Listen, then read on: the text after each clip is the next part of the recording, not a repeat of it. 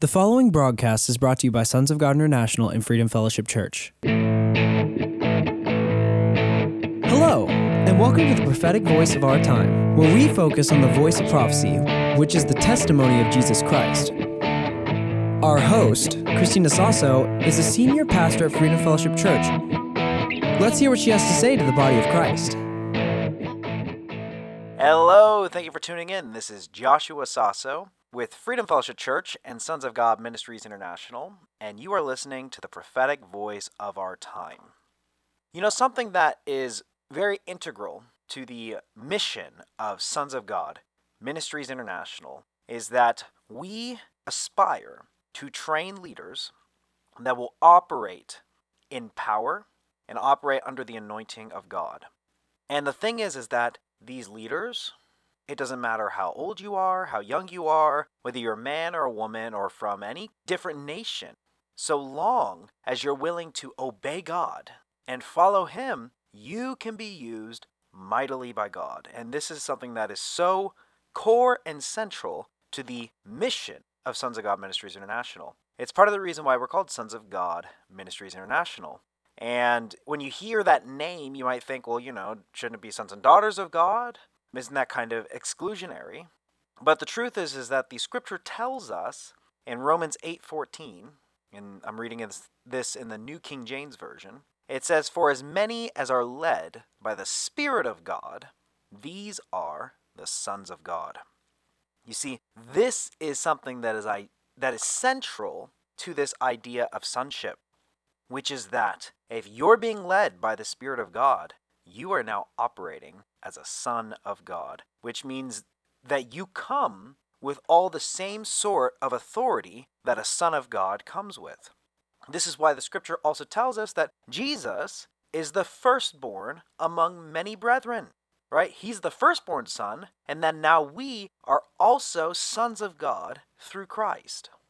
This is such an important concept that we have to understand because when you are being led by the Holy Spirit, God calls you out and gives you a mission. This is where you're going to go. Go from where you are to where I send you and obey me, right? When you do that, you aren't operating as a, a wife, a husband, a father, a mother, right? You're operating as a son of God. Whether you're a man or you're a woman, you are now operating as a son of God and you operate with that same level of authority that Jesus operated with. And that is such a cool thing. Now, before I continue, something that I want to announce is that at the end of the year, this December 31st, which is on a Sunday, we're going to be holding the prophetic gathering of the saints at Freedom Fellowship Church.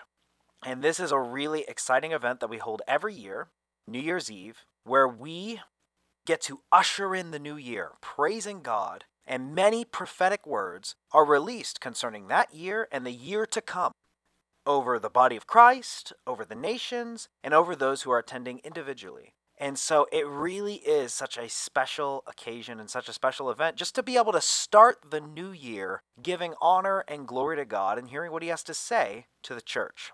So, I really want to encourage you the prophetic gathering of the saints. It's this December 31st at Freedom Fellowship Church here in San Antonio, Texas. And if you want to attend, I encourage you go to our website sogmi.org/events and hit that registration button. It's $30 to attend, and it is formal attire because we're dressing up for Jesus.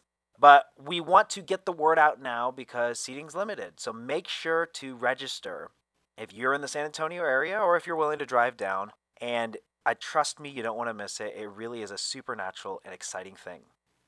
So, um, but let's continue on with the message. So, as I was saying, those in the body of Christ that are being led by the Spirit of God, they are sons of God, right? So if you're a woman, you're no longer operating as a woman or a wife or a mother, you're operating as a son of God. This is why, for example, in the book of Judges, Deborah was able to be judge over Israel, even though she was married and even though she was a woman, because God called her and said, You're a prophet who's going to go before me and going to deliver my word, right? And so, because she was listening to the Spirit of God, she was not operating as a woman. She was operating as a son of God. It says in Judges chapter 4, verse 1 Again, the Israelites did evil in the eyes of the Lord. Now that Ehud was dead. So the Lord sold them into the hands of Jabin, king of Canaan, who reigned in Hazor. Sisera, the commander of his army, was based in Haggoyim, because he had 900 chariots filled with iron, and he cruelly oppressed the Israelites for 20 years, and they cried out to the Lord for help. Now Deborah, a prophet, the wife of Lapidoth, was leading Israel at the time. So here's Deborah. She's married, but she's the one who's leading Israel. And she's the prophet and judge over Israel. See, this is something that is a direct contradiction to a doctrine that is often taught, right? Which is that women can't have authority over a man. Women can't be in a position of authority. Women can't be preachers. But how is it the case that God appointed this prophet over Israel to lead them? Did God not know that Deborah was a woman? Did God not know that Deborah was married? Of course not. Of course he knew who she was. But in everything that we do, remember, we are submitted to God's authority first. God can appoint anyone and anything. Right? We know that the, the man Balaam, he was scolded by his own donkey because God granted the donkey the ability to speak. If God can use a donkey, God can surely use a woman. Okay? So here Deborah is, the wife of Lapidoth, and she was leading Israel at the time. She held the court under the palm of Deborah between Ramah and Bethel in the hill country of Ephraim, and the Israelites went up to her to have their disputes decided. She sent for Barak, son of Abinoam, from Kadesh in Naphtali, and said to him, The Lord the God of Israel commands you, Go, take with you ten thousand men of Naphtali and Zebulun, and lead them up to Mount Tabor. I will lead Sisera, the commander of Jabin's army, and his chariots and his troops, to the Kishon River, and give him into your hands. Can you believe this? So Deborah sends word to this man and says, Hey, you, you need to take all of these men and lead them against the army. It's your job. Jo- God has called you and commanded you to do this, right? This is the kind of authority that Deborah commands over the people of Israel, that she could send word to Barak and saying, Hey, the Lord has commanded you to go over to this place and, and do battle, right? So, this idea that women can't have any authority over any man is not biblical at all. Okay? And in the past, I've taught about the book of Timothy in context, and you'll know that a lot of times when people are preaching it, they aren't doing it with the understanding of the context in which Paul was addressing Timothy. And we don't have time to go into all of that now. Perhaps I'll address in the future. But when Paul was addressing Timothy in Ephesus concerning the women there in Ephesus, he was addressing certain cultural issues that were happening there at that time. But we'll explain some of that, okay? And not only that, if you read the scripture, Paul says, right, I forbid women to teach. Who's the I in that sentence? It was Paul. It wasn't God who said, I forbid women to teach. It was Paul. And if you study it, you will know it was because the cult of Artemis existed there in Ephesus that was causing all kinds of trouble in the church because the cult of Artemis believed that women were superior to men. And so Paul addresses the Ephesian church and he says, Hey, over there, I'm asserting my authority as an apostle. Women are not going to teach there. I forbid them to teach or have authority over a man because you guys are causing all these problems. That's why to the Ephesian church he says that. But then to the Galatian church he writes, Hey, you know, there's neither male nor female, Jew nor Greek, slave nor free. We're all one in Christ Jesus, right? How could Paul say that to the Galatian church that it doesn't matter if you're male or female, or Jew or Greek? But then to the Ephesian church, he says, hey, women can't have authority over a man. Well, now you know he was addressing a specific issue with the Ephesian church. And this is also made plainly evident in the story of Deborah, which is she was leading Israel at the time, so clearly she had authority over a man. And not only that, she sends word to Barak and says, Hey, Barak, the Lord has commanded you. You need to go over to this place and begin battle. And Barak listened to her. Can you believe that? Because remember, when you've been called by the Lord and He has given you an instruction, that is your highest obligation and duty. You are obligated, morally obligated, and called to follow and obey the Lord beyond any expectations of man, beyond any traditions of man, or any cultural expectations. Right? You have to obey God and follow God before any other kind of expectations take precedence over it. This includes in the marriage. Okay, so in the scriptures, what happens is that Barak responds. He's like, okay, I'll go, but I don't want to go. I'm kind of scared. So I'll go if you come with me, Deborah right? Because maybe Barak is thinking, he's like, you know, I don't know if I'm going to trust God, but hey, if I take his prophet with me, then I've got, you know, some leverage in the situation and maybe God will follow through, right? You know, Barak was afraid, so he's looking out for himself. And we know how the story goes. Deborah says, okay, I will go with you, but because of that, the final honor will not go into your hands, it will go into the hands of a woman. And then what happens, right? The commander of the enemy armies, he escapes and he goes into this woman's tent who takes him in. Oh, yeah, let me give you some water. Let me give you some yogurt and some milk. Puts him to sleep. And then while he is, you know, peacefully resting, she takes a tent peg and drives it right through his skull. Dang, right? That's pretty, that's pretty hardcore. But notice in this story, not once does Deborah consult her husband. Right? When Barak says, Hey, I want you to go with me, she says, Okay, I'll go with you. When she's judging and settling disputes among the Israelites, she doesn't go and ask her husband, Hey, honey, you know, what do you think about this? What do you think about that? No, she consults God. Because when she's operating as a prophet, she is not operating as the wife of Lapidoth. She's operating as a son of God. And you know, maybe Lapidoth, maybe he had some misgivings. Oh, you know, you shouldn't travel over to the battlefield. It's dangerous, right? And you know, you're going to be going with all these men. What if there's something wrong, right? Deborah had to consult God first and foremost and obey God first and foremost. And in marriage, this is what submission is supposed to look like because, and this is the really cool part, guys. So, all of us, men and women, we are sons of God when we are led by the Spirit of God. But on the other hand, we're also the bride of Christ, which means that's where the love relationship with God comes. That's where romancing Jesus comes from, right? So, operating in the power and the authority of God comes from sonship. And then the love relationship comes from being the bride of Christ. So, both men and women are sons of God, and both men and women are the bride of Christ. And you see, this is what true submission is supposed to look like. Because so many times, pastors preach to the women submission, submission, submission, submission to your husband, but they never preach to the husband, hey, submission, submission, submission to your husband. Because when Paul talks about in Ephesians chapter 5, verse 21, he starts like this Submit to one another out of reverence for Christ. This is how this whole passage starts, which is that the whole marriage is subject to the authority of Christ Jesus right? So if the husband has stepped out of the will of God, he is no longer in alignment with God's will. If the wife has stepped out of the will of God, she is also not in alignment, right? The whole contract and the whole agreement is messed up. First and foremost, both the man and the woman have to be submitted to God because God, right, is the groom and the church is the bride. Then it says in verse 22 Wives, submit yourselves to your own husbands, your own husbands, not all men and not all husbands as you do to the Lord.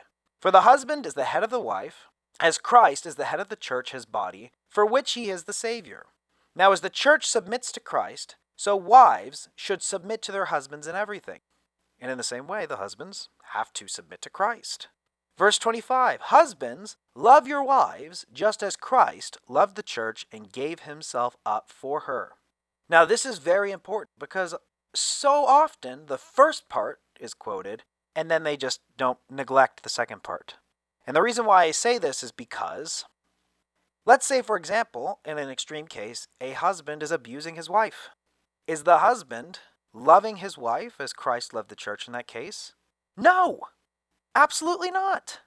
Which means the wife is not subject to this agreement. Both parties have to follow the pattern that God laid out for them. But it goes further than that, right? Because that's an extreme case. Let's say, for example, the wife feels very passionately about something, right? She has been praying to God, and the Lord has revealed to her, you need to do this and go in this direction, right? And so the God calls out the wife and says, I've called you as a prophet or I've called you as a minister to go forth and do this thing. If the husband starts laying roadblocks, right, or maybe belittling her, right? Making things difficult for her to obey God. He is not loving her as Christ loved the church. And not only that, he is not submitted to her out of reverence for Christ. Because remember, the authority of God is above the marriage. If God has called the husband or the wife to do something, it is their highest moral calling to obey the Lord above all else. And for the husband or the wife, it is their highest moral calling to support them and enable them and make it easier for them to obey the Lord. Because, as the scripture goes on, both the man and the woman, they are now one flesh. And Paul writes and he says the husband should love the wife just as he loves his own body. And if the husband, let's say the husband or the wife, let's say maybe they make snide remarks, Maybe they belittle them. Maybe they just throw in passive aggressive comments kind of to stab at their self confidence, right? Or make things more difficult for them, right? If they're doing all of these things, they are not loving them as Christ loved the church. They are not loving them as their own body. And surely they are also not submitting to them out of reverence for Christ. You see all of these places where the church has gotten the order of things completely wrong where so often it's been taught, oh, you have to submit to your husband in anything, no matter what, right? If they're not obeying God, you don't have to submit to them. If they are not loving you as Christ loved the church, you don't have to submit to them. And if you're not submitting to one another out of reverence for Christ, you're doing the whole thing wrong. And I, I have two very clear examples of this. The first one comes in 1 Samuel chapter 25. And this is the story of Abigail. Because what happened was that David at the time was protecting the land of a wealthy man. And what he did is he stationed his men around all of his workers so that no, you know, because often raiders would come and they would pillage crops and steal things and all this stuff. So David was in the area and he says, "Hey, we'll we'll help them out. We'll protect their stuff. We'll guard them, and there won't be any issues." Now, as customary at the time is that if somebody does you a favor like this, where they're protecting your crops, they're making it easier for your workers, it was expected by the culture at the time that you would provide them some food as a goodwill gesture to thank them for the work that they've done. So David sends word. He says, Hey, Nabal, um, you know, we've been working hard. We've been de- protecting your workers. We've been defending them. We've been a wall around them. Can you send some bread to my men so, you know, as a thanks for what we've been doing? But Nabal turns around and he begins insulting David. He says, Who is this David? Who is this son of Jesse? You know, many servants are breaking away from their masters these days. Why should I take my bread and my water and meat that I've slaughtered from my shears and give it to men who come from who knows where? So they go back to David and they report what was said, and David gets really angry. And he tells his men, Strap up your swords, we're going down to Nabal, and there's going to be a battle. Now, what happens is that one of the servants tells Nabal's wife, Abigail. And it says, And they said to her, David sent messengers from the wilderness to give our master his greetings, but he hurled insults at them. Yet these men were good to us. They did not mistreat us, and the whole time we were out in the fields near them, nothing was missing. Night and day they were a wall around us, the whole time we were herding our sheep near them. Now think it over and see what you can do, because disaster is hanging over our master and his whole household. He is such a wicked man that no one can talk to him. This means the other servants tried to talk Nabal out of it, but he couldn't be reasoned with. So Abigail acted quickly. She took 200 loaves of bread, two skins of wine, five dressed sheep, five seahs of roast grain, a hundred cakes of raisins, and 200 cakes of pressed figs, and loaded them on donkeys. Then she told her servants, Go on ahead, I'll follow you. But she did not tell her husband Nabal. Look at this. Abigail is a rebellious wife. Can you believe that? So she goes out and she rides out to meet David. And at the time, David's saying, May God deal with me ever so severely if by tomorrow there's a single man left alive in Nabal's house. They were going to kill every male in the household. So Abigail comes up to David. She sees him and she bows before him. And then she says, Pardon your servant, my lord. Let me speak to you. Hear what your servant has to say. Please pay no attention, my lord, to that wicked man Nabal. He is just like his name. His name means fool, and folly goes before him. As for me, your servant, I did not see the men my lord sent. She's talking about her husband. He's a wicked man. He's a fool. Oh my gosh. All he does is cause problems. She's talking about her husband. And now, my lord, as surely as your lord lives and as you live, since the Lord has kept you from bloodshed and from avenging yourself with your own hands, may your enemies and all who are intent on harming my lord be like Nabal. And let this gift which your servant has brought my lord be given to the men who follow you. Please forgive your servant's presumption. The Lord your God will certainly make a lasting dynasty for you, because you fight the Lord's battles, and no wrongdoing will be found in you as long as you live. Look at this. She's operating in the prophetic gift. She is prophesying to David that there's going to be an everlasting dynasty that God's going to found through you.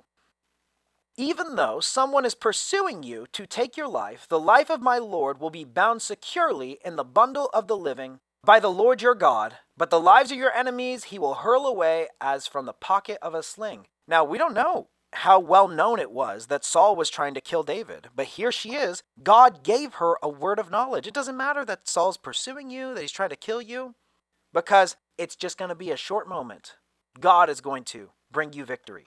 And then she says, When the Lord has fulfilled for my Lord every good thing he promised concerning him, and has appointed him king over Israel, my Lord will not have on his conscience the staggering burden of needless bloodshed or having avenged himself, when the Lord your God has brought my Lord success, remember your servant. So look here.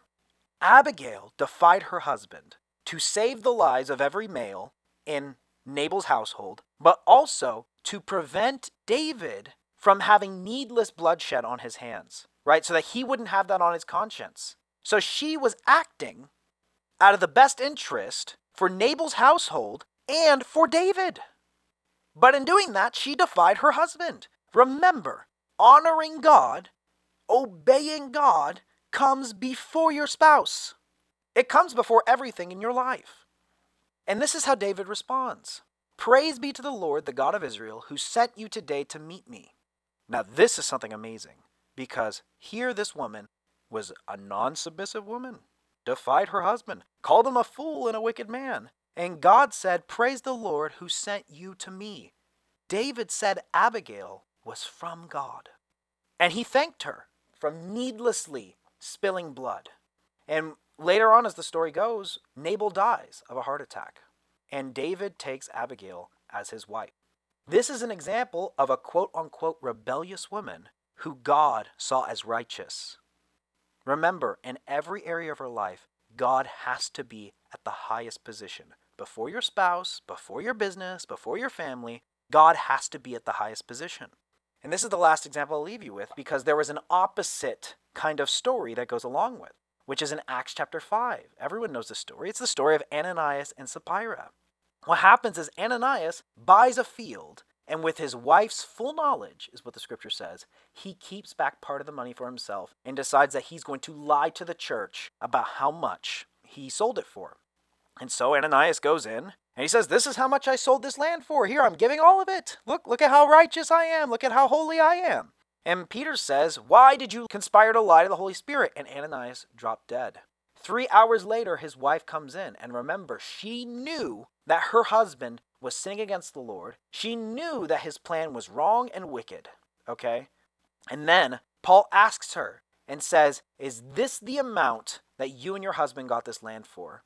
And she said, Yes, that is the amount. And she too died. You see, if the submission doctrine was universal, right? You have to submit to your husband no matter what, then God would be in the wrong for killing her there, right? Because, hey, she submitted to her husband. Her husband came up with this plan, they sold it, she followed his lead, right? But first and foremost, Sapphira had a duty to follow and obey God before her husband. You see how the church has gotten the order of things so wrong. God has to be the Lord over all and in all in every area of our life. This includes in the marriage, right? So isn't that kind of freeing, right? The submission doctrine is not the way that the church has taught it all of these years. Remember, if you're being led by the Spirit of God, you're not a man, you're not operating as a woman, you're operating as a son of God. And for the men, remember, you're the bride of Christ, so you got to be submitted to your husband. That makes things a lot easier when everyone's submitted to God and obeying Him, because then we're in the spirit of unity. Amen. So I'm out of time for this week, and remember, don't forget to register for the prophetic gathering of the saints coming soon, December 31st. Make sure to go to our website, sogmi.org, and get registered today. I want to thank you so much for tuning in. My name is Joshua Sasso, and you've been listening to the prophetic voice of our time. Thanks for tuning in. You've been listening to the prophetic voice of our time. We really hope you were blessed by today's episode. And if you were, we want to hear from you. You can call us at 210 695 1630, or you can email us at sogmi at outlook.com. That's S O G M I at outlook.com. And we really encourage you to visit our website, sogmi.org. That is S O G M I.org. That's where you can listen to previous episodes of this podcast and even support this broadcast. We're supported by listeners just like you. So if you want to support this ministry, you can go to sogmi.org and hit the donate button. You can also send a check to P.O. Box 1579, Helotes, Texas 78023. Again, that is P.O. Box 1579, Helotes, Texas 78023.